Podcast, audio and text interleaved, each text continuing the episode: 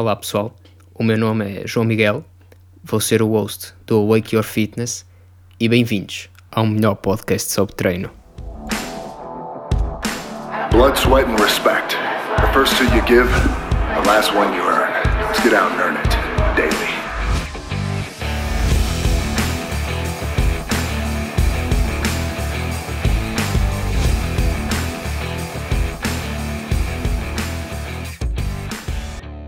Ora, bom dia pessoal, hoje estamos no primeiro episódio com um convidado que eu sigo há bastante tempo, Mauro Franklin, e ele é powerlifter, certo Mauro? Posso... Exatamente, entre outras coisas. Pronto, ele é especializado em treino de força, é uma pessoa que é muito ativa nas redes sociais, com conteúdo de qualidade, e para começar o nosso episódio... eu vou dar a palavra ao Mauro com alguns tópicos. Quero que ele diga quem é, já sabemos que é o Mauro, a formação, de onde vem e um bocado do historial desportivo. Força Mauro. Sou o Mauro Franklin, vivo e sou da zona de Leiria. Tenho formação na área do desporto. A Escola Superior de Desporto Rio Maior tem o curso de Condição Física e Saúde no Desporto. Para além disso também sou treinador de CrossFit.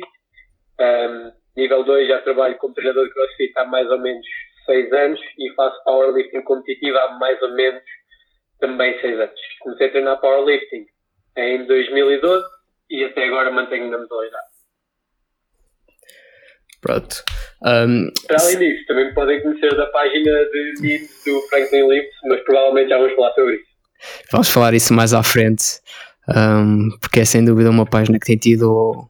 Eu vi a página crescer, ainda me lembro de ter a página com 40 seguidores, foi quando eu recebi o teu pedido para seguir e eu como já sabia que publicavas, eu adoro e vou seguir. Pronto, um dos pontos que nós vamos falar agora, visto que estamos na quarentena, e uma das dúvidas que eu queria falar era a força. Como é que nós, nesta situação, e pronto, tu tens acesso, quem te segue sabe, tens um mini ginásio em casa, que foi aquele...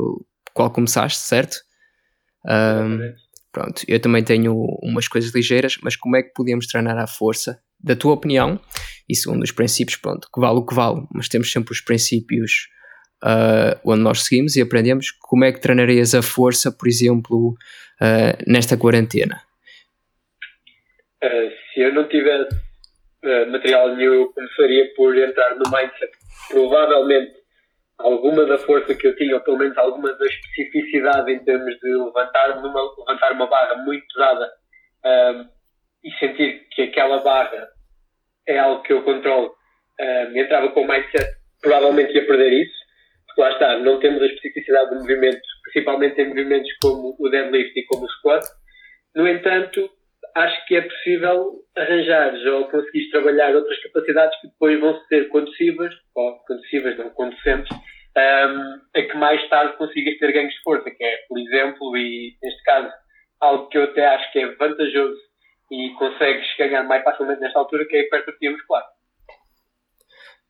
Concordo, até porque eu tenho visto, pronto, eu também sou, não é? Faço gestão de algumas pessoas e...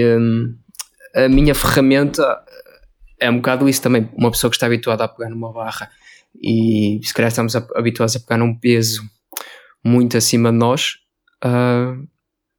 sem dúvida vamos ter déficit, vamos ter uma redução, não é que vamos perder totalmente, correto? Porque ainda demora, mas é algo que possamos manter e é isso que eu tenho tentado fazer, até mesmo para mim, não é? Porque uma pessoa está ali num nível um bocado...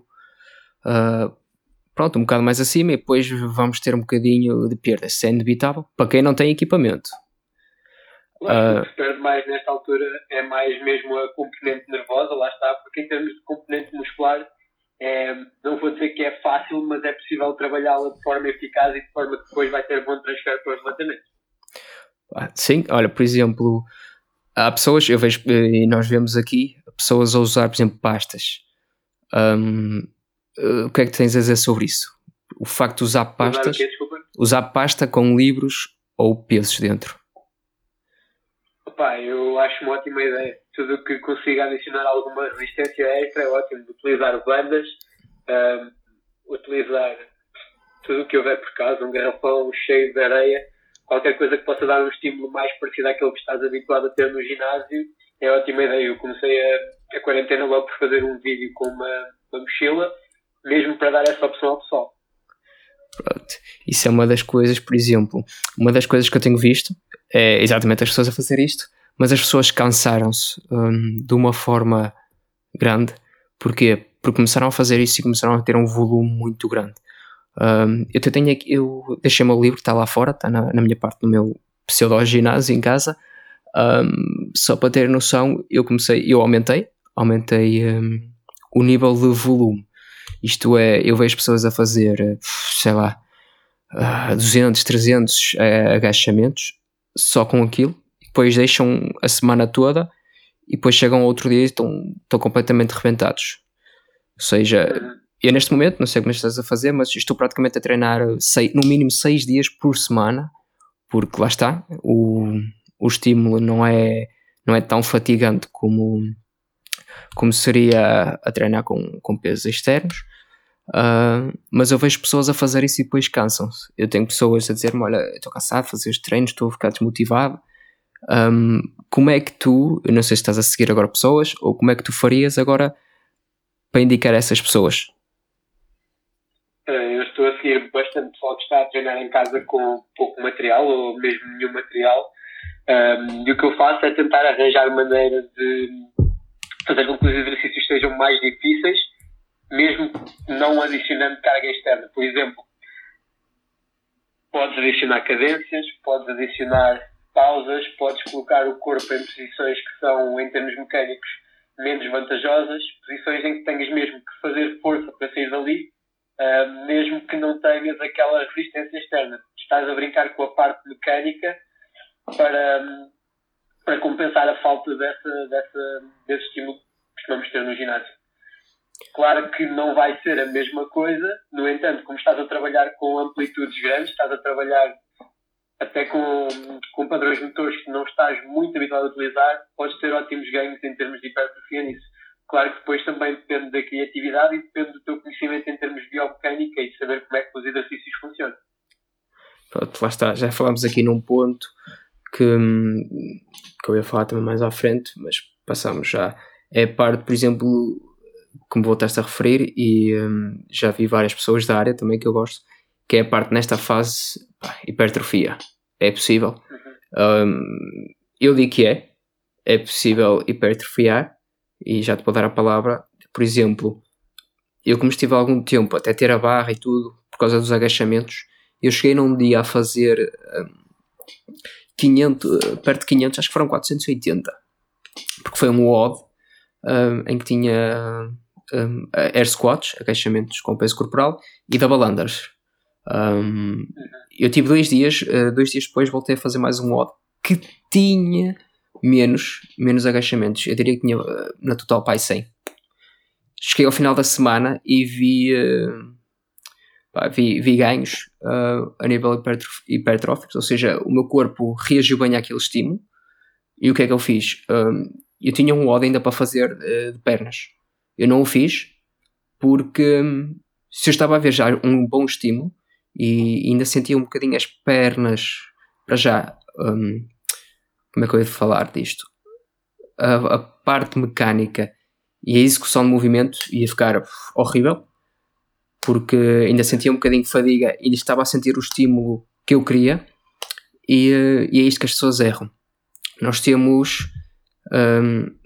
o tal estímulo, e agora passando muito à fase que eu faço da parte dos treinos, eu gosto que as pessoas me digam aquilo que sentem, porque mesmo estando agora com o PT, há pessoas que o PT online ou não online, os nossos alunos poucas vezes falam, e aquilo que eu digo sempre é: falem, porque um corpo é um corpo e temos o processo da individualização. O estímulo para um não é o estímulo para o outro. Há corpos que toleram mais, há corpos que toleram menos. E há pessoas que simplesmente não reportam, e há também treinadores que não perguntam, às vezes nem é por maldade, é mesmo porque pronto, eu aguento, aquela pessoa se calhar também aguenta, e nós temos de ter um bocadinho mais de sensibilidade com os nossos alunos, porque às vezes nós estamos num patamar um bocado acima, e eu pergunto sempre, ora, estás bem? Antes de começar qualquer treino, antes de começar qualquer seguimento, hoje estás bem? Consegues fazer isto hoje? E eles dizem-me sim, não. Porque eu já tive muitos, eu chamo alunos, ou atletas, porque eu trabalho também no Braga, então também tenho atletas, e eu pergunto sempre, hoje vamos fazer isto. Um atleta é diferente, vamos já falar mais à frente, mas uma pessoa normal, pá, estás preparado para isto?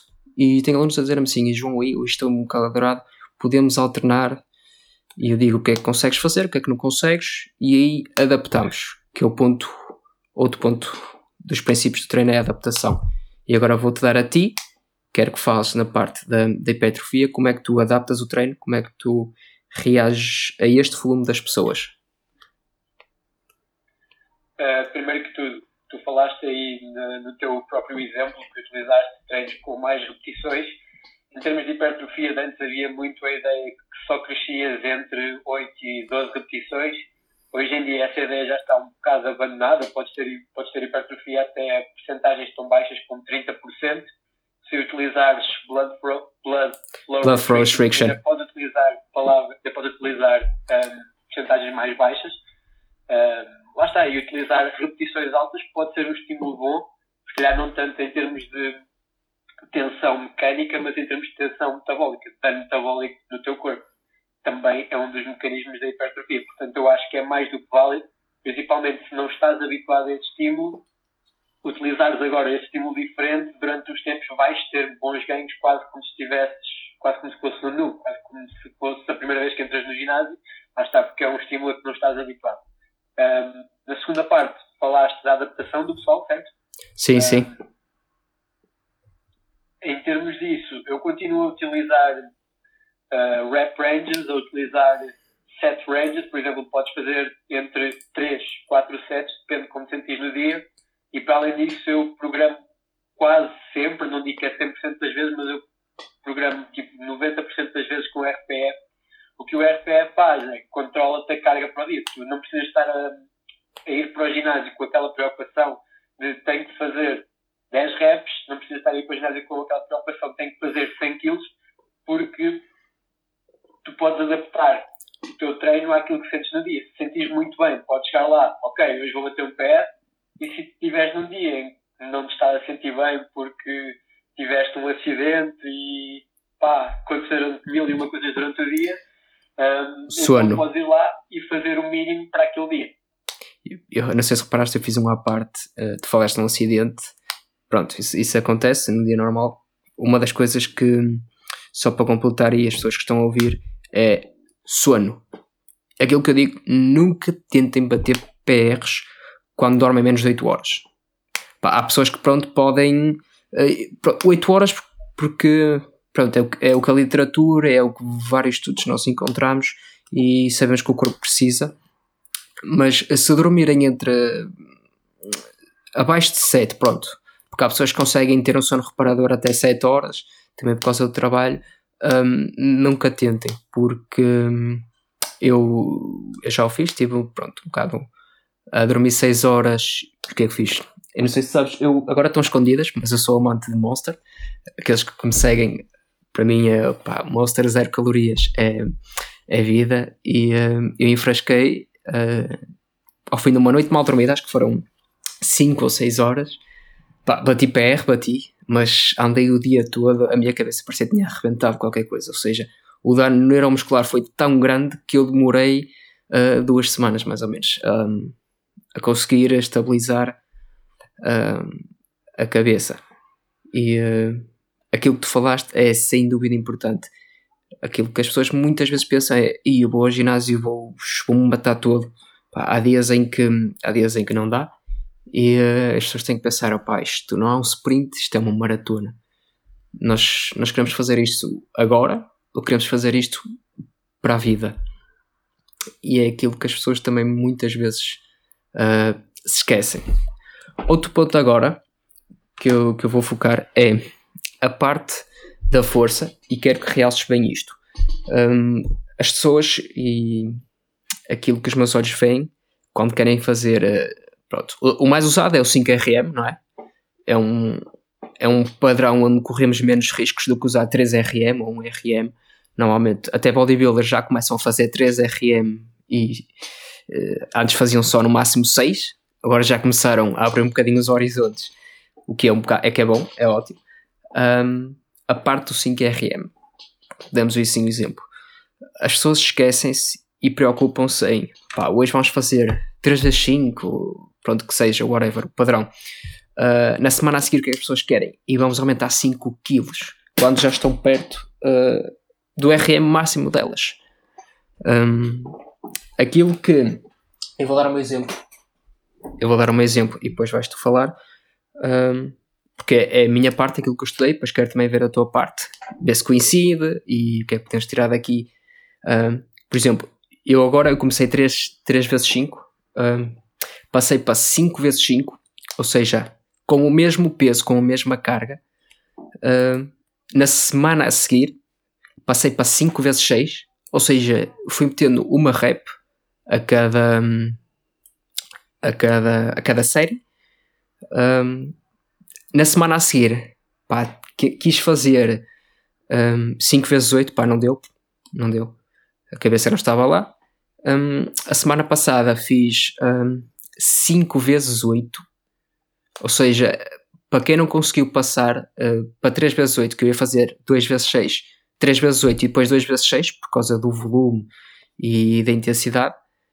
E atenção, eu ia reduzir no final, e quero que depois digas, ia reduzir no final, porquê? Porque se eu quero tirar maior proveito, terá que ser no início, ou seja, o meu objetivo era fazer as 8, nunca na vida vou fazer primeiro as 6, isto do meu ponto de vista, porque se o meu objetivo é as 8, então tenho que começar pelo meu objetivo, e só depois é que nós passamos e diminuímos o volume, porque o meu objetivo ali, se eu fiz 5 vezes 6, neste momento agora é subir as repetições para aquela mesma carga, ou seja, demonstra que eu estou capaz de levantar aquela carga com mais repetições, e na próxima vez posso aumentar e diminuir a carga.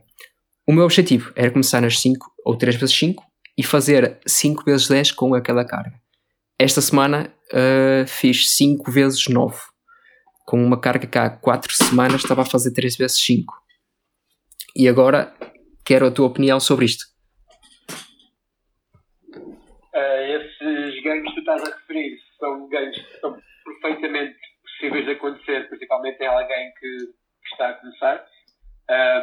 Tu também disseste referiste várias maneiras de aumentar a dificuldade, aumentar o número de séries, aumentar o número de repetições, aumentar a carga.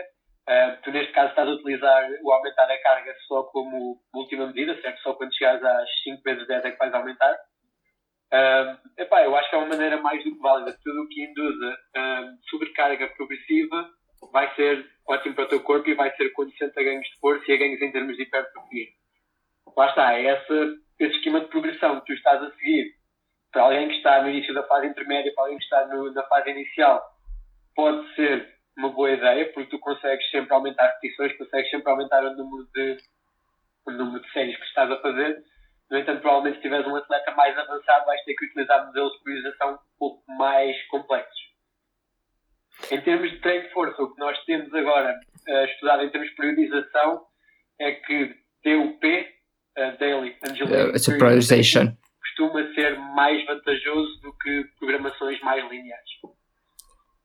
Eu, por acaso, é uma das coisas que eu tenho seguido já há algum tempo. Eu, neste momento, eu estou a fazer isso porque o meu objetivo, eu vou ser sincero, eu não tenho rack, ou seja, e para fazer front squat pesados eu tenho que fazer um clean primeiro, para fazer back squat eu tenho que fazer um clean, tenho que fazer um push press, meter a barra nas costas, por isso é que eu não arrisco tanto, estás a ver?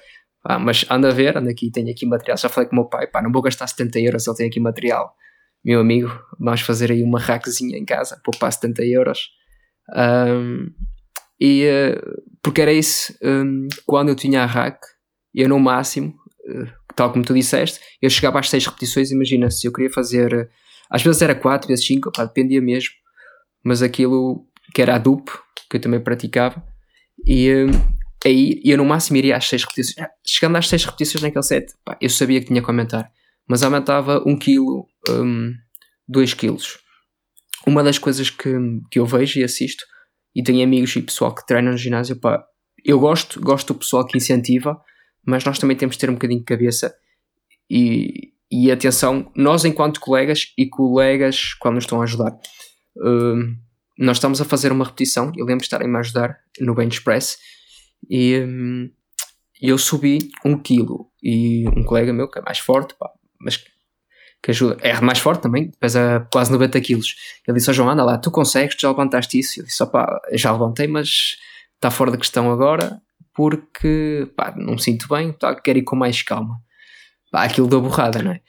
Aquilo deu borrada, que fiz uma repetição e fiz a segunda e disse: "Pousei." Ele: "Anda lá que eu ajudo." Eu disse: "Não, pá, esquece. Ajuda, está fora de questão porque nós queremos trabalhar a força, pá, não quero que estejas aqui a assistir logo ao fim de 1 ou 2 repetições, ah, pá, está fora de questão." Eu disse-te logo, pá, agradeço, mas pá, temos que baixar. E as pessoas, ou nós próprios, temos que saber dizer isso.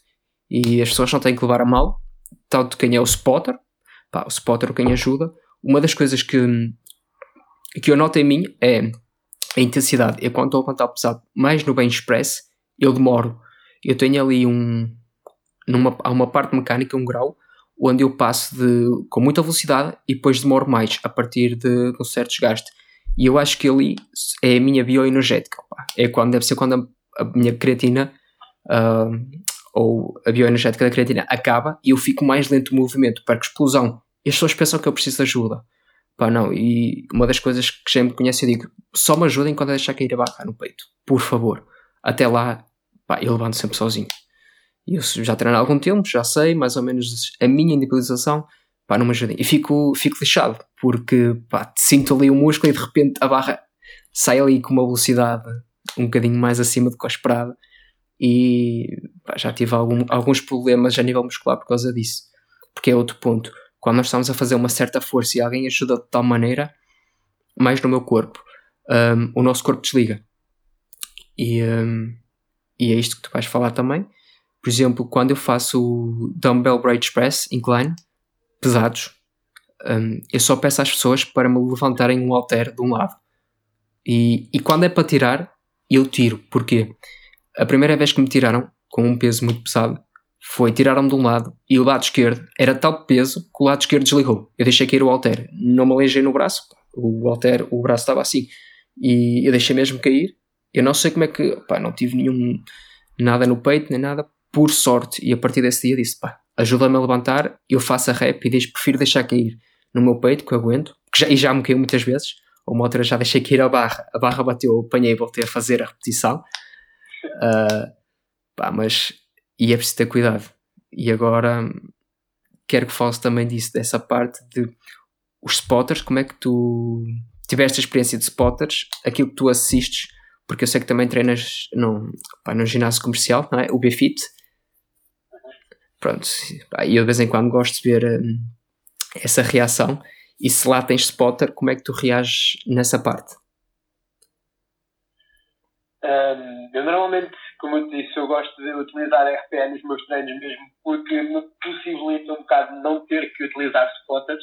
Eu muito raramente vou a RPE 9-10, raramente fico perto da falha. No entanto, há treinos em que realmente tens que ir perto da falha porque faz sentido naquela altura da periodização, e aí tens que pedir ajuda de um spotter. Tens duas opções: ter um parceiro de treino que está habituado a treinar contigo, que já sabe o que tu queres, ou então ter aquela conversa de 2 minutos: olha, não quero que tu toques na barra, né? Tentar educar a pessoa para a maneira que tu queres ser ajudado. No entanto, acontece sempre, tens alguém que está muito habituado a dar aquele toquezinho no final e vai-te dar o toquezinho, digas tu o que disseres. Depois é uma questão de tu jogares com o risco-benefício. Preferias ter feito aquela rep sozinho, ou preferias o risco de ficar debaixo da barra? Eu não gosto muito de spotters mesmo por causa disso. Prefiro utilizar spotters quando estou no CrossFit, porque sei que é pessoal que já me viu treinar e que sabe quando é que eu vou treinar, quando é que eu vou falhar. Mas sim, acho que a única solução é teres alguém que seja de confiança naquele ginásio, naquele sítio, alguém que saiba o que é que tu queres em termos de ajuda e que possa fazer uma ajuda como tu precisas para aquele set. Lá está, em termos de ginásio, a malta tem muito hábito de fazer aquelas reps com a ajuda do parceiro. Estão os dois a treinar, um está a treinar trapézio e bíceps e o outro está a treinar peito, e é muita cultura que está instigada nos ginásios. No entanto, nós fazemos um treino um bocadinho diferente e, portanto, temos de ter essa conversa. E aí falaste bem. Eu tenho amigos meus. Aliás, eu quando comecei a treinar, foi mais por causa do bodybuilding. Neste momento não é. Aquilo que eu sigo mais, até que me fatigo mais, é o, não sei se conheces, o power building, que é exatamente isso, é construir força e ter ali um bocadinho, é um misto dos dois, mas mais virado para a força, porque eu acho que é uma coisa que me fascina mais, a parte neuromuscular e como é que nós conseguimos mover a carga tendo o peso que nós temos. Mas eu tenho amigos meus e apoios sempre, e pessoas lá do ginásio, e estou sempre a apoiar, opá, vai. E eu muitas vezes eu digo, opá, vocês treinem, mas eu sei que a intenção é boa, mas se vocês querem motivar, pá, perguntem, ele quer fazer mais, quer, pá, não ajudem logo desde o começo, perguntem, vocês querem fazer 8 repetições? Quando eu sou spotter, eu pergunto a alguns, eu pergunto sempre, porque às vezes estou a treinar e é bem pedir ajuda, e dizem-me, eu quero fazer 6, mas não sei se vou conseguir, vai ficar ali no 4. Eu disse, não, pá, tu tens que meter na cabeça, pá, se é 6 que tu queres fazer, não tens que pensar, eu quero fazer 6, mas uma pessoa ao meter um mas, e isto acontece comigo, ao meter um mas já nos está a condicionar, porque nós chegamos ali a uma e o nosso cérebro engana-nos, porque o nosso cérebro começa a ficar cansado e começa a dizer ao músculo, pá, eu já cheguei ao meio termo, estou bem. É a tal zona de conforto que aqueles coaches, né? Aqueles coaches que falam, sair da zona de conforto. Nós temos aqui esta zona, nós temos aqui esta zona de conforto que temos no treino, que é a parte onde o nosso músculo diz, pá, estou fixe, estou bem aqui. Mas aquele extra, que é para nós termos a tal resistência, a tal estímulo, o nosso corpo já começa a dizer, opa, já não me apetece passar aqui. E aí entra o nosso cérebro. Por isso, é preferível vocês perguntarem, opa, preciso de ajuda, é mais aquela zona de fora, de, opa, ok, vais fazer isto, até lá não te deixo parar. Mas não é meter a mãozinha, não é meter a mão. É, ok, eu estou aqui, força, siga. E é uma das coisas que nós também, tanto tu e eu, podemos tentar transmitir. E eu sei que tu já fazes isso também, para já é a parte do spotter e a parte da ajuda externa. Pá, se eu tiver a levantar tipo que é 10 kg, fazer a birra de 5 repetições como eles fazem e depois para queimar, como eles chamam, pá, daí tanto faz. Mas com um peso ligeiro também não é preciso ajuda de spotter, não é? Nem as ajudas parciais. Eu tenho aqui um autor, já que falámos nesta parte das ajudas, que é o John Meadows, e ele... conheces? Sim, o bodybuilder. Sim. Ele próprio... a única coisa de ajuda que ele fala são exercícios isolados, que é, por exemplo, bíceps. Qual é a ajuda dele? Eu achei muito interessante, que é... alguém está a fazer um bicep curl, e a única coisa que ele cria é a resistência excêntrica. Ou seja, na fase de volta, onde nós voltamos, né, para contrair, ele aplica a força em direção para baixo. Ou seja, quando nós estamos a fazer contração, ele aplica a direção para baixo. É a única ajuda que ele dá ao spotter. Ou seja, dá um estímulo extra. Mesmo nós temos o peso, ele aplica a força e nós temos que fazer a força e batalhar contra a força da outra pessoa. É as únicas coisas. É isso, ombros posteriores, deltoide lateral e pouco mais, e tríceps. Ou seja, a única coisa que ele faz são músculos pequenos, são músculos isolados, porque overall compound, nós queremos ser nós a levantar essa força, nós queremos ser nós a desenvolver isso, nós queremos ser nós a ser capazes, e só assim conseguimos dizer ao nosso corpo, ok, eu consegui controlar essa resistência. Porque se nós estamos a ter uma resistência e estamos a ter ajuda, o nosso corpo vai dizer, opá, eu estou a trabalhar a 50%. E quando for mesmo preciso, eu não vou conseguir mover esta resistência porque tenho uma ajuda. E essa ajuda vai nos dificultar, de certa forma, o estímulo. Ou seja, nós podemos ter estímulo, eu acredito que podemos ter estímulo, mas eu acho que o estímulo, não está aprovado, andei a procurar ainda, mas acho que ninguém ainda se lembrou de fazer isso. Eu acho que o estímulo fica um bocado aquém daquilo que nós podemos alcançar. O que é que tu achas? Pá, estou 100% 100% de acordo.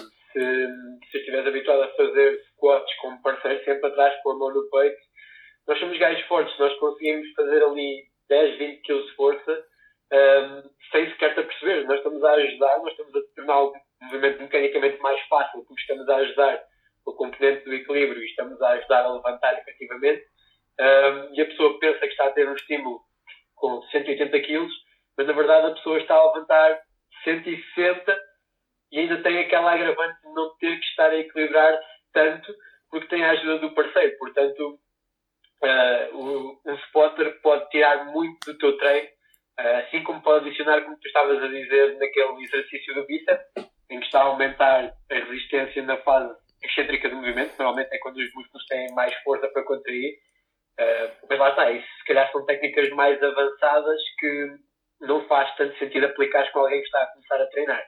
Em termos de spotting, eu já trabalhei em ginásios convencionais também. O que eu costumo fazer, aquele pessoal que quer fazer, olha, vou fazer 6 reps no supino com 100 kg, eu já sei que eles fazem 2 ou 3. Pá, fazem 3 reps sozinhos, à quarta eu faço-os sofrer, eu dou-lhes aquela ajuda tipo assim, e eles já não vão para a quinta de certeza. Eu não gosto muito de estar a tirar reps ao pessoal, não gosto do pessoal, nem gosto da ideia deles utilizarem mais peso do que conseguem só para se gabarem. Ah, faço 120, tipo 5 reps, quando eu sei que na verdade eles fazem uma e as outras 4 são do parceiro. Portanto, mesmo aquela cena de teres alguém que vai lá, ok, agora vais fazer isto quase sozinho, ajuda a que eles voltem a ter a ganhar um bocadinho de humildade e voltem a utilizar cargas que são melhores para eles. Lá está, aumentares a carga mesmo em termos absolutos vai aumentar o risco de lesão. Em termos de logística, porque o material pode sair, pode haver um freak accident qualquer. Se alguém utilizar false grip, é mais provável que a barra escorregue e caia no peito. Pode acontecer muitas coisas se utilizares mais peso. Portanto, eu acho que é preferível sempre utilizares uma carga mais baixa com a qual consigas ter o estímulo pretendido. Mesmo sendo powerlifter, sendo isso, então se trabalhar como bodybuilder, alguma coisa assim do género, eu muito dificilmente vou empurrar aquela pessoa para levantar cargas muito extremas em squats, bench, deadlift, porque o que quero é que aquela pessoa tenha o melhor estímulo possível para hipertrofia, lá está, porque é o objetivo da pessoa, diminuindo o nível de risco e diminuindo a probabilidade de lesão. Por exemplo, é uma das coisas que eu concordo, essa parte da ajuda, pá. Vemos mesmo muito pessoal, chamam-no. Havia um professor meu que eu nunca mais me esqueci, porque aquilo bateu-me de tal forma, da antropologia do desporto, que ele dizia, hoje em dia, não tanto, mas aqui há uns anos atrás era mais... Ele chamava o bodybuilding, ele chamava o ego building, porque ele dizia que era mais o ego propriamente a mecânica e execução dos movimentos.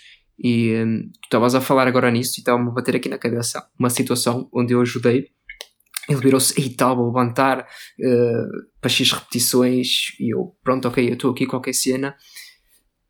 O número 1, a minha ajuda é sempre, eu quase não ajudo, ou ponho a parte dos dedos por baixo da barra, só para acompanhar, mas quase nem toco, eu tento nem tocar na barra, estou só ali a fazer de conta, nem toco, ou então ponho o antebraço sem tocar e estou sempre com o antebraço mais abaixo, para se vir que ele vai mesmo à falha, aí é que eu empurro a barra com o antebraço.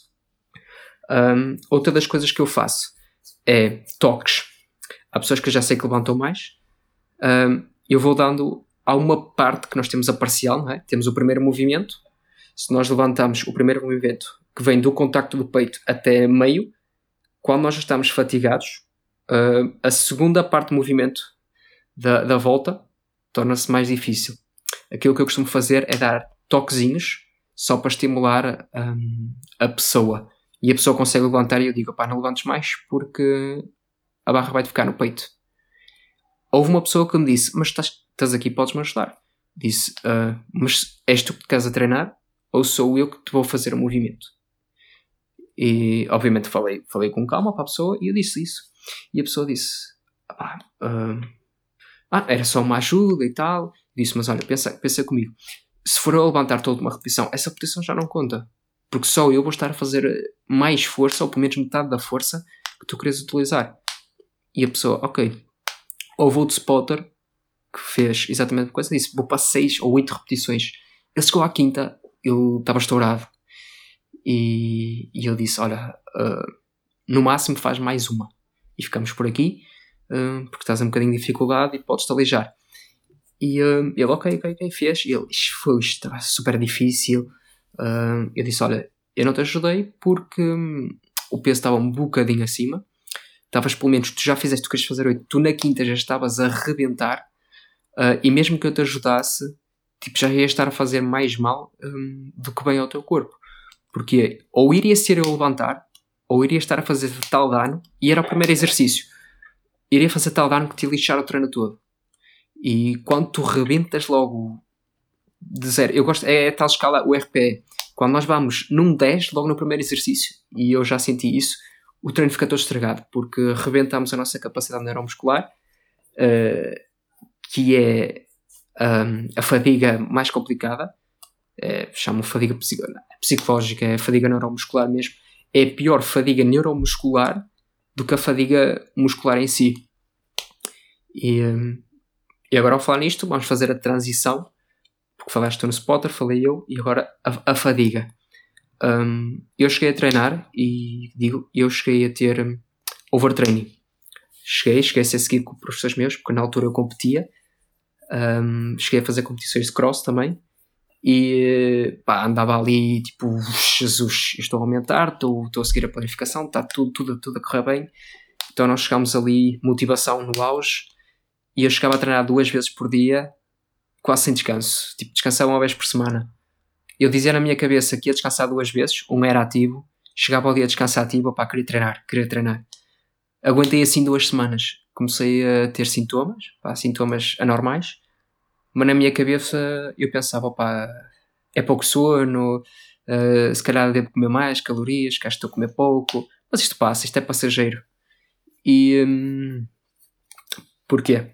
E agora vamos falar, era a fadiga neuromuscular. E na tua opinião, primeiro, temos a fadiga neuromuscular e a muscular.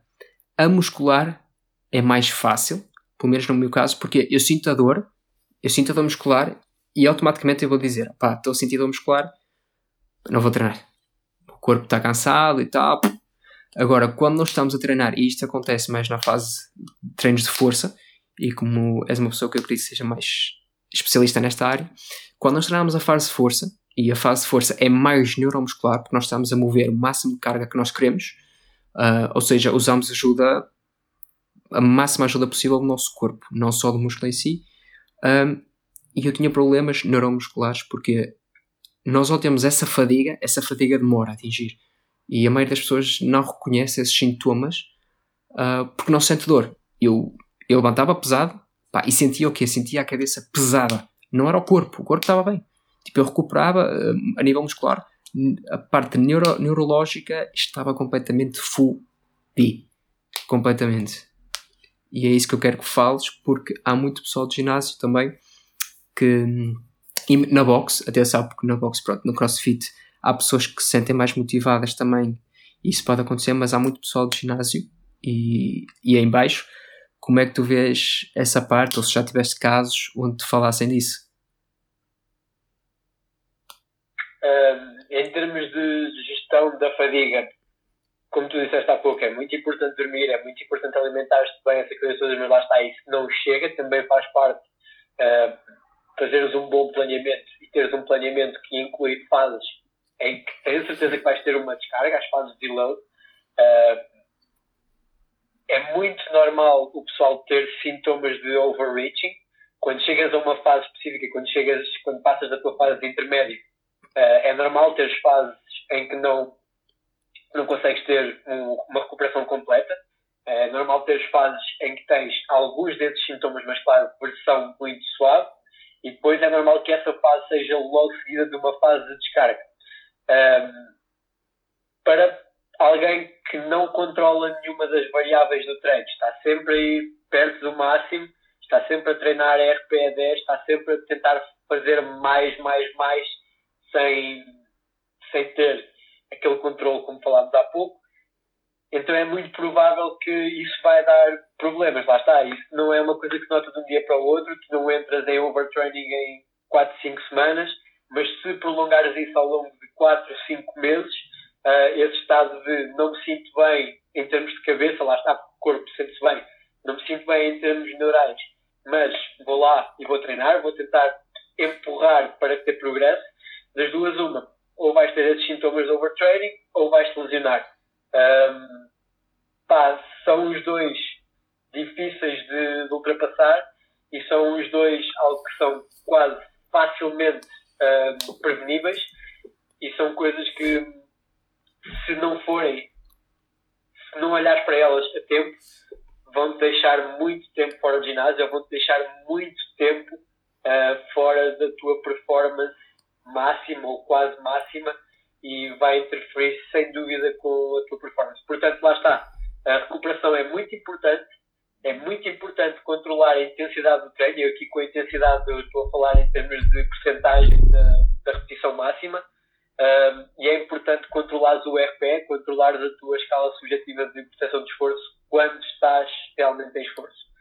Uma modalidade como o CrossFit, isso acaba por ser um pouco mais fácil de gerir, porque tens muita fadiga em termos musculares, mas não tens tanta fadiga sistémica, porque estás a utilizar cargas mais baixas.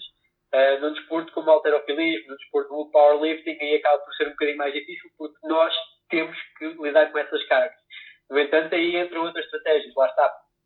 Não ir à falha, trabalhar com percentagens mais baixas, trabalhar técnica dos movimentos, e naquelas fases de 4, 5 semanas antes de uma competição em que tens mesmo de ter o skill lá em cima, aí sim vais ter que utilizar essas cargas mais elevadas, aí sim é provável que no final vais ter algum dos teus sintomas que falámos há pouco. Lá está, acaba por ser um pouco inevitável para quem está em situação de competição. Para quem não está em competição, acho que devem tentar afastar-se o mais possível disso. Isso, agora falaste muito bem da parte de competição, porque lá está, isso é uma das coisas que nós queremos, a parte do overreaching, concordo plenamente, e eu vou usar agora uma expressão que é, há muito pessoal que acha que está em overtraining, e havia, eu já não lembro quem foi a pessoa,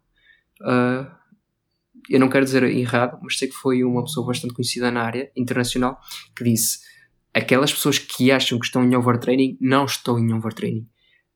Há pessoas que se negam, a maioria das pessoas que se nega que está em overtraining, são aquelas que estão em overtraining. E tal como tu falaste, obviamente não é tipo 2-3 meses, não é? É preciso um bocado bom mais tempo. Eu estive ainda há algum tempo, eu sei que foi quase no início de um semestre, que ainda estava na faculdade, porque tinha treinos, tinha competições, tinha exames, tinha namorada, pá... Então andava ali muita coisa também ao mesmo tempo. E foi até um professor que eu falei e disse: "O professor, estou-me a sentir, quando foi no meu caso, eu estou-me a sentir um bocado assim mal, pode ser alguma coisa ou assim." E pronto, ele fez-me o teste, ele disse: "João, tens que parar, tens que fazer, nem é mesmo deload, é parar mesmo, uma semana, segunda semana fazes deload", ele é professor de treino de força, "segunda semana fazes deload, pá, e depois voltas." Eu disse ao professor: não, porque eu comecei a sangrar, eu começava a sangrar muitas vezes pelo nariz, e pronto, fiquei preocupado e fui falar, e ele disse: "João, tu estás em overtraining", e eu neguei-me, foi difícil, e ele disse: "João, para, por favor." E do ponto de vista, para mim, de motivação, foi difícil, porque eu sou hipermotivado para qualquer coisa, e mais na parte do treino eu sou hipermotivado, e então para parar para mim foi muito difícil parar de treinar, mas foi a melhor coisa. E aquilo que eu digo é exatamente isso, parte de atletas como tu falaste, e vamos falar agora nisto, também é importante. Na parte dos meus atletas, mais no Braga, eu lembro que eles têm competições, e quando têm competições e assim, eu dou o treino normalmente 2 dias antes, mas o treino é adaptado, obviamente, porque eles têm coisas a alcançar, e há atletas que simplesmente me dizem: vamos treinar hoje, vamos fazer testes." Isso, estás tolo, hoje vais fazer, pá, vais dar uma voltinha, vais fazer um bocadinho de pranchas, um bocadinho de soltar os músculos, e tá bom, no máximo treinas 1 hora, e pá, se quiseres até podes treinar e vamos falando de outras coisas para aliviar a cabeça. E há dias em que eles simplesmente mandam mensagem: epá, hoje o treino foi uma porcaria, porque é que não treinámos? Eu disse: então, vais ter competição, ou jogo no sábado ou no domingo. Pá, precisas descansar, precisas do teu corpo, já fizemos durante a semana, precisas de adaptar. E eu aprendi da pior forma, mas foi bom, porque eu na altura também era atleta, e então esta parte retrocedia à minha parte. Eu quando fazia wrestling, eu treinava, às vezes tinha competições aos sábados e aos domingos, e eu à sexta ia treinar, entre aspas, e o meu treinador fazia-me exatamente a mesma coisa, e eu só queria tipo andar à porrada, só queria fazer o máximo de combates possível, só queria, que é para me sentir tipo confiante antes da competição, estás a ver? E agora, isto fazendo a tradução é como um powerlifter. Epá, tem competição no sábado, era o mesmo com o powerlifter. Epá, deixa-me testar, deixa-me ver se eu consigo fazer a minha RM um dia antes. Pá, espero que mude. Por isso é que agora quero perguntar: acontece isto na parte do powerlifting? Como é que tu fazes para gerir esta hipermotivação que às vezes acontece em atletas? Agora estamos a falar em atletas. Em termos de atléticos e em termos de powerlifting, eu acho que o powerlifting acaba por ser como essa modalidade que estavas a falar. Tu treinas que atletas no Braga? Atletismo. O powerlifting acaba por ser mais ou menos como o atletismo. A única diferença é que nós, em vez de termos aquelas fases todas durante uma semana, a fase em que tens mais carga, depois a fase em que fazes um pequeno deload e depois a competição, nós temos isso tipo ao longo de 2-3 meses. Em termos de powerlifting, eu normalmente não tenho problemas com isso. O que eu faço é dar uma boa carga de treino ao pessoal na última semana. E aqui em carga, não estou a dizer volume. Normalmente em Portugal o pessoal utiliza carga como sendo volume de treino. Eu estou a dizer mesmo percentagem do RM, intensidade lá em cima. Deixo o pessoal com tanta fadiga naquela última semana, fadiga neuromuscular, que na última semana, à semana de deload, só lhes apetece mesmo fazer o mínimo para manter, para terem aquele pico de forma na competição. Portanto, isso acaba por ser uma maneira para eles não terem sequer a tentação de se ceder naquela última semana. Pode acontecer em alguém que tem uma super recuperação na última semana, estar super motivado e querer fazer um RM. Epá, eu aí vou confiar na autodisciplina do meu atleta, porque se ele quer competir e quer ter um bom resultado, e se ele confia em mim como treinador, eu acho que ele vai fazer a coisa certa e naquela semana ele vai se conter. Pá. Lá está, no powerlifting, nós temos muito aquela ideia de que não interessa o que tu fazes no ginásio. Se bateres um PR 5 kg no ginásio não interessa, o que tu fazes em cima da plataforma é que interessa. Portanto, é bom termos essa cultura, porque ajuda a que os atletas sejam mais disciplinados nesse sentido. Uma das coisas que eu acho que toda a gente devia aprender com o powerlifting, se calhar também um bocadinho com o alterofilismo, é exatamente essa parte da disciplina da carga. Eu não sei se tu prescreves por a carga por percentagem. Fazes por percentagem? Normalmente faço RPE tipo 90% okay. Das vezes. Algumas vezes faço com percentagens. Depende dos atletas também, porque há pessoal que não gosta de utilizar RPE. Aí vou de encontro ao meu atleta. Exato. Eu para mim também tanto faço. Até faço, por exemplo, na parte, quando eu quero treinar mais a parte de hipertrofia, uso mais RPEs. Quando eu quero powerlifting, quando eu estou a construir a minha fase de força, eu gosto de usar RPEs, porque eu trabalho percentagem, desculpa, porque trabalho melhor, porque opá, eu sei que aquilo é 85%, estás a perceber? Pá, vou levantar aquilo para aquele número de repetições, está ok, atinge-me diferente. E é bom também nós termos essa percepção, porque há pessoas que trabalham melhor de uma forma. Eu uso os dois, e há pessoas que usam uma forma e outra. E se toda a gente usasse esta disciplina, eu acho que havia pessoas a levantar menos o ego, com mais resultados, pessoas a lesionarem-se cada vez menos, e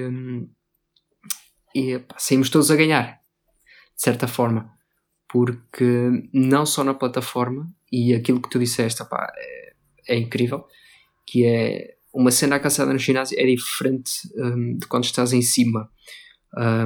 Houve uma altura, isto num atleta meu, que eu tiro normalmente, eu faço normalmente os treinos, e eles às vezes estão preocupados, olha, não é testes, mas estamos a fazer séries, por exemplo, na parte do atletismo, e eles dizem, opá, hoje vamos fazer, eu tenho planeado, hoje vamos fazer X, e pronto, imagina que é 100 metros, ou estamos a fazer 150.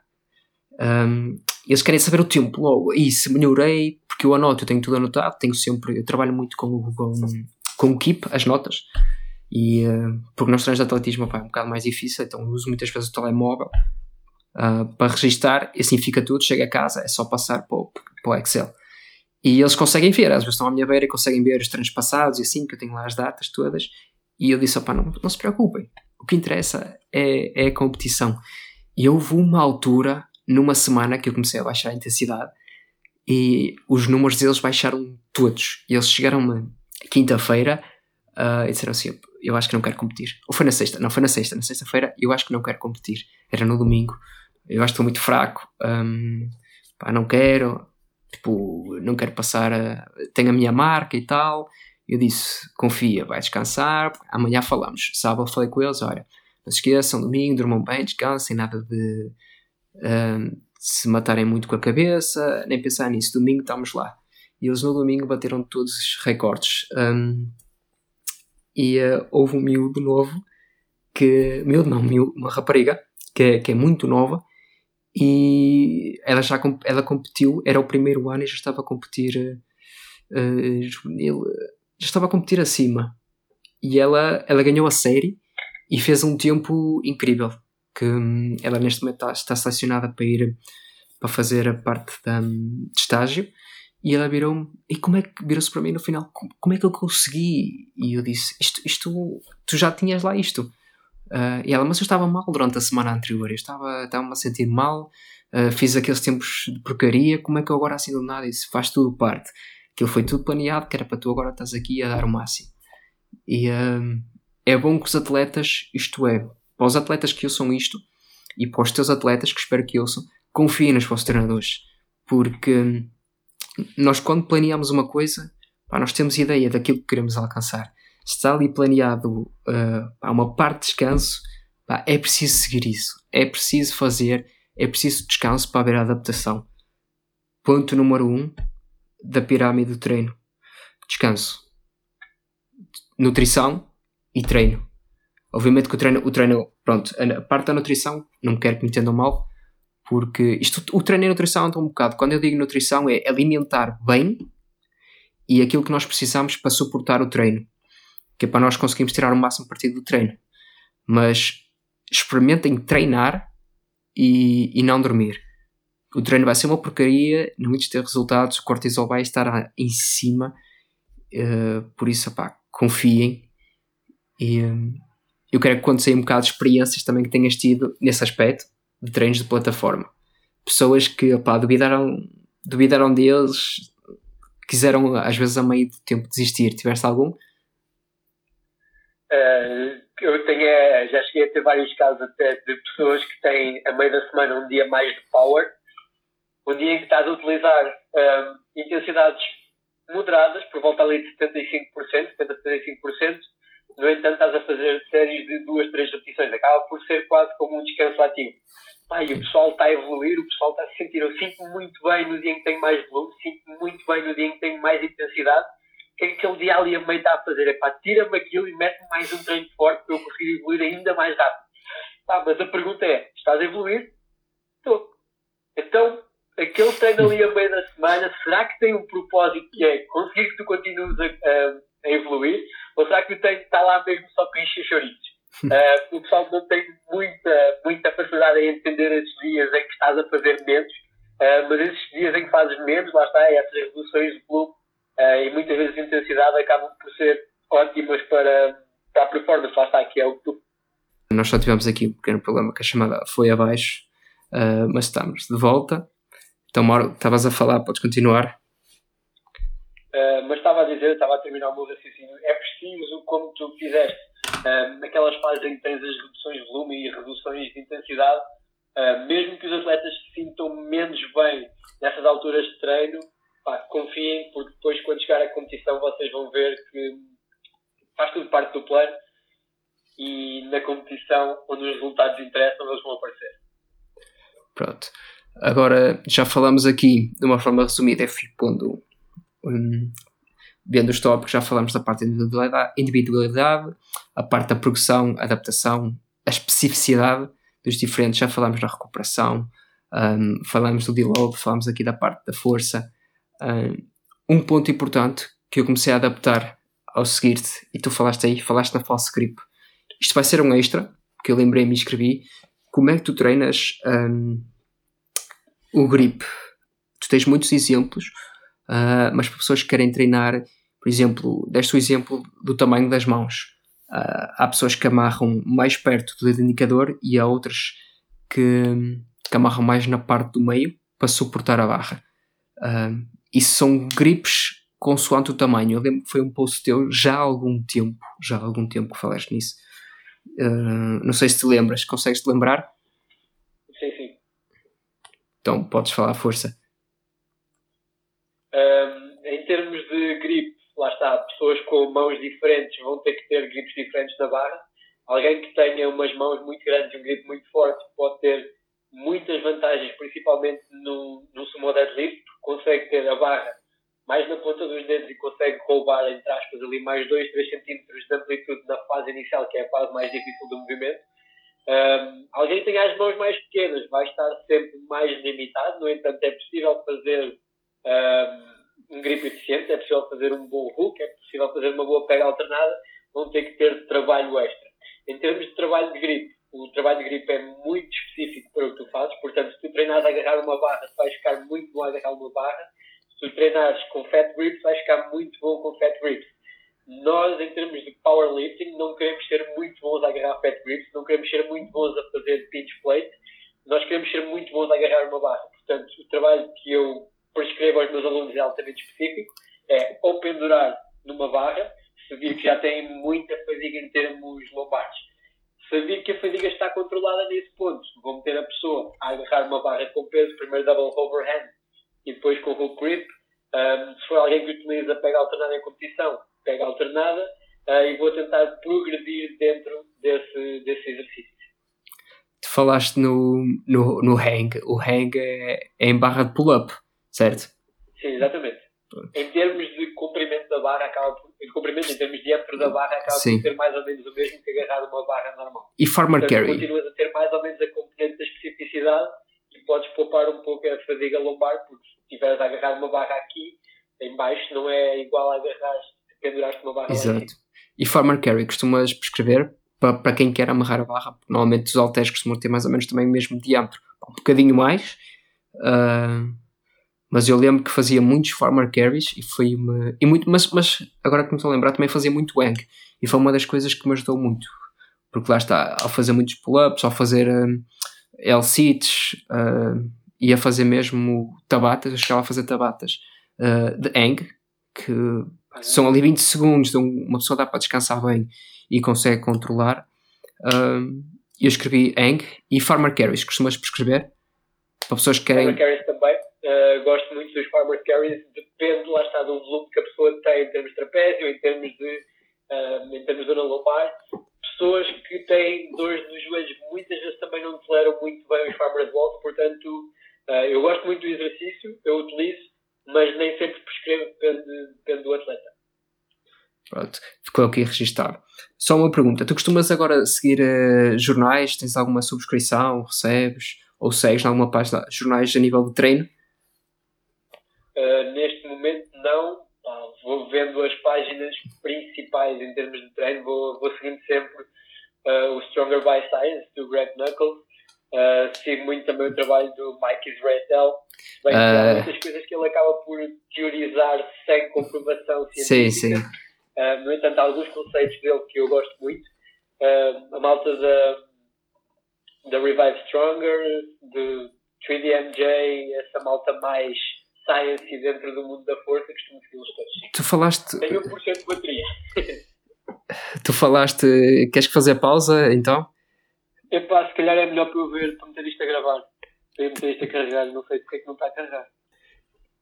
Pronto, agora já está, novamente. Mais pessoas... Eu não sei se falaste no Shred by Science. Uhum. Falaste? Pronto, isso são também... Falaste na RP... Também há uma nova página, mas esta é mais para testes, que eu sigo, que é o Hot Science. Não sei se conheces, mas fazem mais, fazem mais testes, também fazem com pessoas casuais. É uma página mais de testes para quem quer um bocadinho mais de formação e saber um bocado mais da parte fisiológica. Eles fazem mais a fisiologia do exercício em si. Mas há várias, há várias. Eu tinha outros jornais, que eram mesmo jornais científicos, onde publicam, mas isso eu depois até posso deixar mais nas descrições. Pronto, agora aqui, Bro Science, só para acabar, o que é que tens a dizer? Está morta, ainda há muita gente que segue... Ainda há muita Bro Science, infelizmente. Eu acho que estamos a caminhar no sentido certo. Já vejo muita gente que era o típico propagador de Bro Science. Já vejo muitos culturistas que começam a seguir abordagens mais científicas. Pá, eu acho ótimo. Toda a gente se precisa atualizar e acho que eles demoraram um bocadinho mais, mas também estão a chegar lá. No entanto, o Bro Science, não sei se alguma vez vai morrer, era bom que sim, mas acho que vai existir sempre. Vão existir sempre pessoas que estão... Tem uma experiência pessoal muito forte e depois é aquela falácia típica do funciona comigo, portanto Sim. funciona com toda a gente. E acabam às vezes mesmo por ser quase negacionistas de ciência, a dizer que o AEJ ainda funciona, a dizer que tens que ir sempre até à falha, whatever, porque funcionou com ele e funcionou com os atletas dele. Mas na verdade funcionou apesar disso e não por causa disso. Há uma correlação, mas não existe uma relação de causa provada pela literatura científica. Em termos do mundo do bodybuilding, isso vai acontecer sempre, porque a malta acaba por ter resultados sempre, porque tem outras ajudas que o pessoal que não faz esse tipo de coisas não tem. No entanto, acho que mesmo culturistas que usam estão a começar a adaptar-se aos dias de hoje e estão a conseguir utilizar doses mais baixas e estão a conseguir ter bons resultados ou ter até melhores resultados. Porquê? Porque fazem as coisas de maneira mais inteligente. Eu acho que a Bro Science infelizmente vai se manter ainda por algum tempo. Não sabemos porquê, mas faz parte. Eu lembro que na altura quando comecei a treinar, e não sei se também é o teu caso, eu ouvi-os isso, obviamente nos primeiros tempos, segui aquilo e tal. É Bro Science, eu hoje gozo um bocado, mas de certa forma gozo e não gozo porque funciona como uma inspiração para começar. Eu acho que ele foi uma inspiração para muita gente, mas é bom que com o passar do tempo se ganhe um bocado de maturidade e veja-se para além daquilo. Na parte das ajudas, eu tenho formação por uma professora que é do Comitê Olímpico Espanhol, que me ensinou bastante. Infelizmente conheço. Houve uma vez que eu vim aqui no Natal, eu estava em Madrid a estudar, vim no Natal e estive a estudar essas substâncias porque efetivamente tinha que as conhecer, e a minha mãe, eu vim, estava a fazer as coisas no Natal, vim 2-3 dias e a minha mãe viu, João Miguel, o que é que tu andas a estudar? Não me digas que... Eu disse, não mãe, tenho que estudar, preciso de saber. Não é uma coisa que faça parte, mas preciso saber. E conheço alguns atletas. Conheço atletas que usaram, deixaram de usar. Conheço que falam abertamente comigo, já me perguntaram. Conheço pessoas que trabalham com isso. Mas na parte da minha ética, eu sei, tenho que saber e acho bem que treinadores saibam. Mas isso já vai da ética de cada um. Eu reencaminho para pessoas que efetivamente conhecem e trabalhem com isso. Tem atletas que já me disseram, usei, mas caga, e treinam bem, e tem atletas, conheço atletas que usam, mas treinam da pior forma possível e obviamente que os resultados não são os melhores.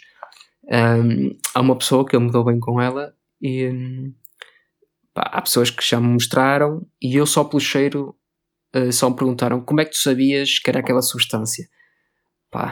Conheço as substâncias, estudei, mas não te preocupes, não vou enxergar, tu é que sabes, sabes o que fazes, tens é que ter cuidado, e é uma decisão tua, eu não tenho nada a ver com isso, é uma decisão tua e é uma decisão das pessoas. Atenção que fica o disclaimer, eu só falei porque quero que as pessoas saibam o que há e o que anda. Tenham muito cuidado, não tentem usar estas coisas de toda a forma, porque há muita forma contrafeita, há muita coisa contrafeita. Vimos o caso do Ângelo e eu não quero muito alongar porque vou deixar isto mais para a frente. Eu tenho ideias de fazer aqui uma round table com mais pessoas, tu vais estar incluído também, és um dos nomes, por isso vamos deixar isso para outra altura. tenham cuidado.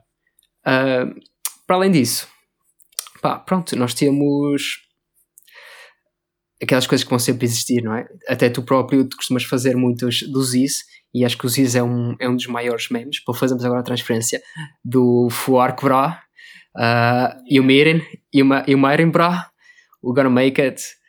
Pá, acho, para quem quiser que vá ver a música a treinar, é uma das músicas que me dá muita pica. Metam o Ziz Anthem, é uma das músicas que me dá pica e estímulo para treinar. Memes, como é que isto começou? Como é que te lembraste de... Opa, vou fazer só uma página, porque eu faço muitos memes, eu tenho uma pasta aqui para os meus amigos sabem que eu faço grupos do WhatsApp, Insta, mando muitos memes, faço, e eles dizem-me cenas, eu vou buscar, faço memes específicos para eles. Pá, mas nunca me lembrei, e eu faço memes de treino e sigo e mando, mas pá, nunca me passou pela cabeça. Como é que te lembraste assim, pá, uma página de memes? Tecnicamente a página não era para ser de memes, a página era para ser só de informação. Eu tinha muita informação dispersa pela internet, tinha a minha página pessoal no Instagram, tinha a minha página do atleta no Facebook, tinha o meu canal do YouTube. Pá, eu já tinha produzido muito conteúdo, só que esse conteúdo estava muito disperso. Portanto, um dia qualquer, no ano passado, depois de uma competição, estava aborrecido e pensei, vou juntar esta informação toda, vou fazer esta página. A página tem menos de um ano, a página tem para 9 meses. Eu lembrei-me, pá, vou fazer esta página, vou começar a juntar tudo. Mais tarde, fiz o primeiro meme só porque sim, porque me apeteceu, porque gosto de memes e sempre partilhei muito da minha página pessoal. A cena correu bem. Fiz o segundo, fiz o terceiro. Eu sempre disse que não ia fazer uma página de memes, dei por mim e já tinha uma. Eu gosto de fazer memes porque é uma boa maneira de dizer verdades de forma divertida, e é uma boa maneira de chegar às pessoas. Eu não gosto de ter que estar a fundamentar as coisas que digo com a ciência. Claro que se me pedirem, eu vou arranjar referências para aquilo que estou a dizer, mas o que eu quero é que as pessoas despertem em relação a determinados temas, tipo a EJ, tipo companhias que são esquemas de pirâmide disfarçados por esquemas de pirâmide que são ilegais e, portanto, não podemos dizer que são esquemas de pirâmide. Um tipo em cone, vá. Tudo o que seja bro science, tudo o que seja temas desses, eu gosto de meter nos memes, porque as pessoas veem aquilo, ok, se calhar esta coisa que eu pensava que tinha algum fundamento, não tem. Vão começar a pensar sobre isso e vão pesquisar mais, e é isso que eu quero despertar nas pessoas. Eu acho que... E agora vou-te deixar a falar, que eu tenho que saber aqui o meu livro. Vou procurar a minha página da nosso... Para acabar, como é que em tão pouco tempo tu viste o crescimento da página? Porque foi em 9 meses, disseste, e eu lembro. Tu já atingiste os 5.000, não? Já atingiste os 5.000? Já, 5.100 e qualquer coisa. E aquilo é tal e qual o que nós vemos da vida. Como é que alguém que faz aquilo por... Pá, por brincadeira e por uma espécie de, como é que eu ia dizer, nas quais fazemos estas partes da brincadeira, nunca temos ideia. Eu lembro que também fiz uma coisa que foi viral, que eu nunca na vida esperei que ficasse viral. Pá, foi um vídeo e eu na altura fiz num tom de gozo, e é isso, como é que nós, num tom de gozo, mas dizendo um bocadinho de verdade, porque quando nós somos diretos, e isto é verdade do ser humano, a verdade é nua e crua e custa a toda a gente, custa nós sermos diretos. Então nós, quando fazemos um bocadinho de humor e dizemos a verdade, eu acho que entra de outra forma, e a pessoa se calhar pensa, pá, eu faço isto, ok, se calhar até tem a razão. Ou seja, a receptividade é outra. Como é que tu viste isto? Como é que tu vês isto? Este crescimento teu? Lá está, eu não estava à espera de passar os 5.000 seguidores. Eu já queria... A minha página pessoal, eu já tinha feito várias publicidades, já tinha partilhado muita informação, mas lá está, faltava essa parte do humor. Eu só partilhava memes gerais, porque mesmo assim eu acho que sou a melhor cena do século XXI. Epá, e lá está, eu comecei a juntar a parte da ciência à parte dos memes, à parte do humor, e as pessoas, exatamente como tu disseste, mesmo que seja uma ideia que não tem 100% de certeza se está certo ou não, acabam por estar expostos a algo novo, acabam por sentir, ok, este gajo está a ridicularizar isto que eu faço, o que é que será? E acabam por explorar mais e acabam por perceber melhor como é que funciona cada coisa. Eu não fui o primeiro a fazer isto, em Portugal já havia algum pessoal a fazer mimos de exercício, tipo o Nuno Martins, no Nonpoint. Sim. Eu não me lembrava do nome. Teve muito virado para a parte da nutrição, que é mais a área que ele está a estudar no doutoramento dele. Eu acho que vim trazer algo novo à parte de exercício. Não sei se há alguma página nova de mimos em Portugal, em termos de exercício, pá, mas se vier é mais do que bem-vindo. Lá está, acabei por ter que ter também a minha cunha pessoal, porque se fosse só uma página de mimos, eu nunca ia conseguir publicar coisas sérias. E assim, sendo uma página minha, uma página em que eu posto o que eu quiser, consigo meter boa informação e simultaneamente colocar essa parte do humor. Pronto, já disseste aí um nome, vai ficar já aqui um semi-convite, porque é um dos nomes, o Nuno Martins, que está em Leeds, se não me engano, é uma das pessoas que eu também quero trazer, mas pronto, ele é mais focado na parte do peso e mais na parte da nutrição, do outro tipo de fisiologia, porque lá está, são outros temas que eu gosto de trazer e é uma pessoa que eu também sigo há bastante tempo e que eu acho que é de extrema qualidade e que está lá fora a representar o nosso país. Uma das pessoas que eu também te falaste, e ele não faz muitos mimos, mas faz assim umas cenas engraçadas que eu sigo, o João Gomes da Alfar, não sei se conheces o João. Pronto, eu sei que também conheces, pá. É aquele pessoal que já segue há algum tempo, pá. Quem quiser também pode procurar João Gomes, acho que é João Gomes Coaching, se não me esqueço, se não estou em erro. Ele também manda assim umas, ele é uma expressão que ele usa muito, o Zé dos bíceps. Oh maninho, para tonificar tens que fazer 15 repetições, isso é para força, não sei o quê. Eu acho que ele trouxe o Zé dos bíceps de Portugal, que é personagem que é o Jim Bro. Exato. Ninguém falava do Jim Bro, já toda a gente diz Jim Bro por causa dos meus amigos. Eu por acaso uso muito. Pronto, agora para desanuviar, para acabar, músicas para treinar. Pessoal, para treinar pesado, eu gosto de ter a sensação de... E eu ouvi também uma expressão tua, que eu uso, que é ter a expressão quase de matar. Não é matar uma pessoa em si, mas é quase matar, tipo, apetece-me esmagar a barra. Seja para deadlift, seja para agachamento, apetece-me pegar naquilo e esmagar. Pá, obviamente eu ouço todo tipo de música, mas pronto, ouço este que é o meu preferido e... há uma expressão, não sei se tu ouves, que é o Pop Goes Pump. E houve uma altura que eu estava a fazer deadlift pesado e estava a cantar o Shape of You, mas a versão de Pop Goes Pump, Punk. E perguntaram-me, João, como é que estás a levantar pesado e ouvir Shape of You? Eu disse, opá, estou a levantar. Ou ouvir I Knew You Were Trouble, da Taylor Swift. Pá, e às vezes as pessoas vêm-me a cantar esse tipo de música pop, só que na tua versão, e acho interessante. Bandas. Essa versão, peraí, é de quem? É do We Came As Romans, não é? Pá, ainda era com o Kyle Pavone antes de, infelizmente, ter falecido, pá. Mas eu acho que essa versão está simplesmente... está incrível. Mauro, agora, conheces... Eu pus aqui, mas já não me lembro que tu nunca partilhaste. From Ashes to New. Pronto, são duas bandas agora parecidas, concurso Hollywood Undead versus From Ashes to New. Hollywood Undead é das minhas bandas quando eu era muito, ouvi os mesmo do início, portanto Hollywood Undead sempre. Só para dar aqui um pequeno, Hollywood Undead é tipo, eles começaram para um hip hop rap, neste momento começaram a rapcore e começaram a pôr um bocadinho mais de rap com rock, pá, e tem assim umas letras potentes, tem um bom som, pá. Uma boa cena para treinar. Breaking Benjamin, 3 Days Grace. Breaking Benjamin, lá está, também é das minhas bandas quando eu era puto. 3 Days Grace apareceram mais ou menos na mesma altura, mas só que eu ouvi depois. Epá, e Breaking Benjamin é aquela cena dos dias do emo. Eu comecei a ouvir 3 Days Grace, SmackDown vs Raw 2007, quando o SmackDown, os jogos do SmackDown vs Raw tinham grandes ainda tem grandes playlists. 2007, nunca mais me esqueço.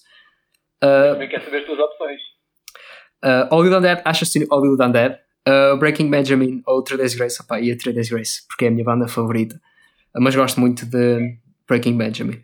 Outra, vamos agora ao nu metal, Nonpoint versus Limp Bizkit. Nonpoint tem sons um bocadinho mais pesados. Epá, Limp Bizkit, aquilo houve uns anos que lançou mesmo comercial. Tem algumas músicas muito boas, mas prefiro Nonpoint. Chocolate Starfish. Se fosse entre Chocolate Starfish e Nonpoint, qual é que ganharia? Na minha opinião, eu gosto muito de Nonpoint e no overall, mas para mim era Limp Bizkit. Opa, aquela cena, o Chocolate Starfish bate de uma maneira que ainda hoje... O Chocolate Starfish é capaz de ser o melhor álbum deles. Porque ainda hoje eles têm lá Take a Look Around, da Missão Impossível, e eles dizem Now you wanna hate me, cause hate is all the world has ever seen lately. E pá, ainda, isto é em 2000, ou 99, não é? Não, 2000, e estamos em 2020. Pá, e acho que aquelas letras ainda... Vamos agora... Memphis Mayfire, Like Moth to Flames. Isto é post-hardcore agora. Memphis Mayfire, pá, gosto do vocalista, não me lembro o nome dele. Matt Mullins. Matt Mullins. Pá, o gajo é muito bom, adoro. Também. Eu deixei de ouvir um bocadinho Like Moth to Flames desde 2015, por aí. Outra agora. Isto vai ser... Opa, esta vai ser complicada, mas... As I Lay Dying, Killswitch Engage.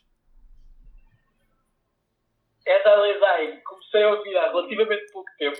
Vou ser muito sincero, comecei a ouvir agora quando saiu esta música do Blinded, depois de ele ter estado na prisão. My Own Grave. Pai, esta música tem um power gigante, mas Killswitch Engage foi das minhas primeiras bandas mais hardcore, portanto, essas músicas todas deles, Killswitch Engage. Eu vou para As I Lay, porque já ouço desde... Pá, comecei a ouvir Ocean Between Us.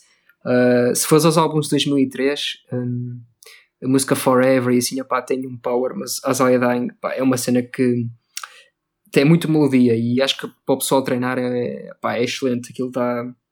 Mas atenção, o novo álbum tem umas letras que batem e o refrão bate muito. Killswitch, deixei de ouvir quando Howard Jones saiu, porque para mim aquele gajo, isto, atenção, estamos a falar de metal, para quem nos está a ouvir, metalcore, Killswitch Engage, mas eles cantam de uma forma, o Howard Jones canta clean, quando nós chamamos clean na música é sem gritos, sem algo mais pesado. Howard Jones é um cantor incrível, gostava de ter ouvido ao vivo. Outra banda, e esta agora eu não sei responder a esta. Bring Me the Horizon, Asking Alexandria. Eu já vi os Asking Alexandria ao vivo e digo-te, o melhor vocalista que eu vi até hoje ao vivo, Danny Worsnop. O gajo canta tudo. Ele cantou Madonna nesse concerto. Ele chama a banda de metalcore. Ele cantou Madonna e eu arrepiei-me. A minha irmã chorou, a minha irmã também adora. A minha irmã chorou ao ouvi-lo cantar. E vejam o vocalista dos Asking Alexandria, Danny Worsnop. Ele tem músicas country, o gajo tem uma voz incrível. Por isso, Bring Me the Horizon, Asking Alexandria. Esta é difícil para mim. Vou começar por fazer uma recomendação, a música do Danny Worsnop, Best Bad Habit, epá, aquilo é mesmo lindo. Entre uma e outra, é um bocado difícil de escolher para mim, porque eu ouço Bring Me the Horizon desde puto. Mesmo desde o início deles, aquele início mais deathcore, agora até esta fase mais eletrónica. Os Asking Alexandria tiveram um bocadinho um bocado ao contrário, começaram numa fase mais eletrónica e agora estão em rock mais convencional. Exato. Epá, eu gosto muito das duas, também é difícil de escolher, mas se calhar escolheria Asking Alexandria mesmo por causa do Danny Worsnop. Ele em termos vocais dá 30-0 ao Recycle. Em termos vocais, eu conheci, eu cheguei a tirar, com ele não, mas cheguei a falar com o Ben Bruce em pessoa, porque lá está, houve uma altura que eu queria tirar uma foto, foi nesse concerto e eu decidi dar uma volta e ele estava lá a passear, pá, e eu perguntei se não era, pá, e ele foi uma pessoa espetacular, o Ben Bruce, que é o guitarrista. Eu gosto muito, mas Bring Me the Horizon diz-me muito e há uma coisa que as pessoas esquecem. Seja para treinar, Bring Me the Horizon, seja para ouvir no dia a dia, Bring Me the Horizon está a evoluir, está muito à frente neste momento daquilo que é. E eu já ouvi algumas coisas novas e pá, e vem aí cenas boas para o pessoal treinar. Eu ia para Bring Me the Horizon porque pá, é top 2, é o meu top 2, é a minha segunda banda preferida. Outra difícil, e já estamos quase. E agora. Uma destas é a minha terceira banda favorita. Architects vs Bullet for My Valentine. eu aí vou diretamente para Architects. Architects é daquelas bandas que eu não sabia sequer que existia, mas eu queria ver um concerto na altura de Close Your Eyes e os Architects estavam lá como banda de suporte. Eu vi os Architects num sítio mesmo, tipo um shithole gigante, numa aldeiazinha ao pé de Pombal. Epá, e aqueles gajos deram gás para encher um estádio e estavam ali a dar espetáculo como se fosse mesmo no estádio. É capaz de ter sido dos melhores concertos que já vi, provavelmente o melhor Trivium e o segundo melhor Architects, e até hoje são das minhas bandas preferidas. Nem meto em causa ter duas ou três, tenho no máximo duas ou três bandas que estão acima deles na lista. Tu preferes Bullet? Eu prefiro Bullet, porque por acaso... eu gosto muito de Bullet for My Valentine, desde 12 anos. Eu comecei a ouvir Bullet por engano. Eu lembro que estava na casa de um amigo meu, este nono ano, e ele tinha uma pasta chamada... eu vi Avenged Sevenfold na MTV. Ainda dava Avenged na MTV. E ele tinha uma pasta chamada Avenged Sevenfold e uma pasta chamada Bullet for My Valentine. Eu estava no PC dele e disse: oi, tu tens aqui Avenged? Posso-te sacar isto? E ele: podes, força. E eu passei a pasta com o nome Avenged Sevenfold. Eu comecei a ouvir aquela cena, pá, isto é muito estranho, isto é um bocado diferente daquilo que eu ouvi, pá, mas é muito top. Era o The Poison, o álbum de 2004. Quando soube, o nome das pastas estavam trocadas. Eu peguei na pasta Avenger e era o CD dos Bullet. E opá, a partir daí até aos dias de hoje, Bullet é uma coisa que me bate. Também gosto de Arquitetos, mas Bullet, sem dúvida, é a minha terceira banda favorita. Uma difícil para ti agora: Slipknot, Trivium. Depois de ver ao vivo, isto tornou-me muito mais difícil. Slipknot foi a minha primeira banda de metal de sempre. E é uma banda, lá está, que eu acompanho desde puto, conheço todas as músicas deles e adoro tudo o que fizeram, mesmo aqueles álbuns que são mais esquisitos, mais fora do convencional. Mas ao vivo gostei muito de Slipknot, mas Trivium foi uma experiência do outro mundo. Eu nunca tinha visto tanta energia num concerto. Não consigo decidir qual é que gosto mais para ouvir em casa, mas se eu tivesse que escolher um concerto para ver outra vez, eu ia a Trivium sem dúvida nenhuma. Eu Trivium nunca vi, gosto muito de Trivium, mas Slipknot eu queria ver por causa da... lá está, a performance. Eu queria ver a performance, porque a performance depois acaba por ditar um bocadinho as nossas bandas, mas eu acho que é para Slip. A minha irmã foi ver, eu não pude ir o ano passado, porque estava a trabalhar, mas a minha irmã foi ver. Duas bandas agora, que são um bocadinho metalcore, post-hardcore, e para todo o tipo, quem gosta assim de uma ceninha, uma voz, vou dar duas bandas: While She Sleeps e Secrets. Secrets tem um som um bocadinho pesado, mas a voz do vocalista é um bocadinho mais ligeira, é uma cena mais clean, é uma cena mais, um bocadinho mais emo, que normalmente as raparigas gostam mais, porque não é tão berro e a voz dele é mais limpa. Secrets, eu gosto da letra em si, para quando estamos a treinar, estamos um dia difícil e às vezes só nos apetece, aquilo ajuda bastante. Mas para ti, para treinares, o que é que tu usarias? While She Sleeps ou Secrets? Eu não conheço a segunda banda, não conheço os Secrets. Eu estava para ver os While She Sleeps quando eles vieram cá, com os Trivium e com os Slipknot. O ano passado. Infelizmente, não chegámos ao recinto a tempo. O concerto foi tipo às 4 da tarde. Portanto, já não fomos a tempo de apanhar. A minha irmã gravou e mandou-me. Eu por acaso gostava muito, porque eu já vi concertos e a energia deles é uma cena que, atenção, quando nós vamos a um concerto deste género, é preciso, para além de ser cantor, é preciso saber entreter o público, e há muitas poucas bandas que se esquecem disso. Mas se puderes dar uma olhada em Secrets, que é uma cena também um bocadinho mais ligeira, mas para aqueles dias, mas é porreiro. Dois nomes agora, um é mais recente para mim, descobri há pouco tempo: Bury Tomorrow, Fit For A King. Prefiro Fit For A King. Bury Tomorrow acaba por ser um bocado mais comercial. Não gosto particularmente de nenhuma das bandas, mas se eu tivesse que escolher, Fit For A King. Agora, uma banda que tem tido muita preponderância, I Prevail, desde 2014, acho que foi 2015. I Prevail versus Rise of the North Star. I Prevail. também, lá está, também não é muito o meu tipo de música. Não sei porque voltaram a chamar isso butt metal. Epá, gosto, tem uns elementos de new metal, tem uns elementos de metalcore e conseguem fazer aquilo de uma maneira harmoniosa, mas lá está, eu prefiro coisas um bocado mais alternativas. Para quem nos ouve, I Prevail é uma cena muito, eu acho que é um bocadinho mais metalcore progressivo, aquilo tem muita energia, aquilo dá-vos mesmo muita energia, e especialmente o último álbum. Eu tenho amigos meus que se viraram para mim e ouvi esta banda, apareceu-me aqui no Spotify, esta cena dá-me uma energia, e era I Prevail. Rise of the North Star, eles vinham agora, eu ia agora a um concerto daqui a 3 dias, era na terça-feira, foi-nos devolvido o bilhete.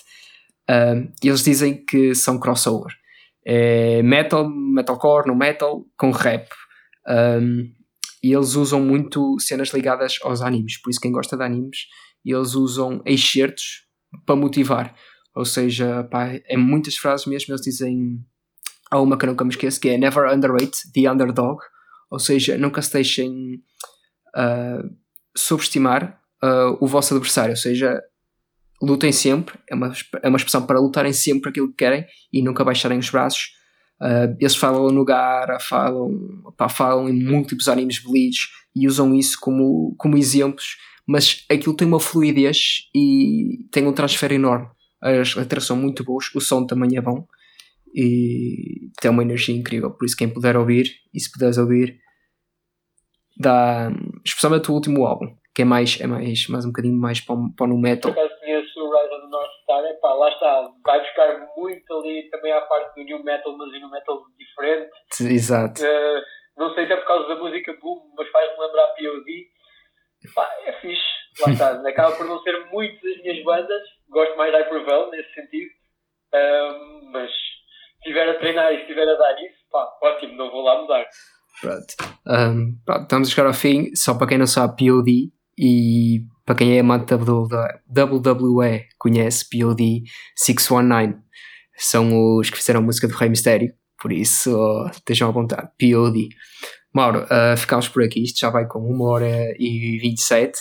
Para quem disse que não queria passar 1 hora, pá, tivemos aqui contexto. Foi um prazer e espero ter-te aqui mais vezes. Numa próxima. E assim que fizer a Roundtable, já sabes, tu és um dos nomes a quem eu vou falar. Está bem? João, muito obrigado pelo convite. Para quem ainda não me conhece, lá está, sigam-me no Instagram. Franklin Lift, memes, informação sobre treino de força e aleatoriedades nos stories. E é isso. Se tiverem alguma dúvida, se querem falar alguma coisa comigo, podem mandar mensagens. Estou quase sempre no telemóvel, principalmente agora, nesta altura da quarentena. Queres mais alguma coisa, João? Não, eu vou deixar a tua informação toda, por isso... Estás à vontade. Um grande abraço e até à próxima. Bom trabalho. Grande abraço. I'm not here to be good. I'm here to be great.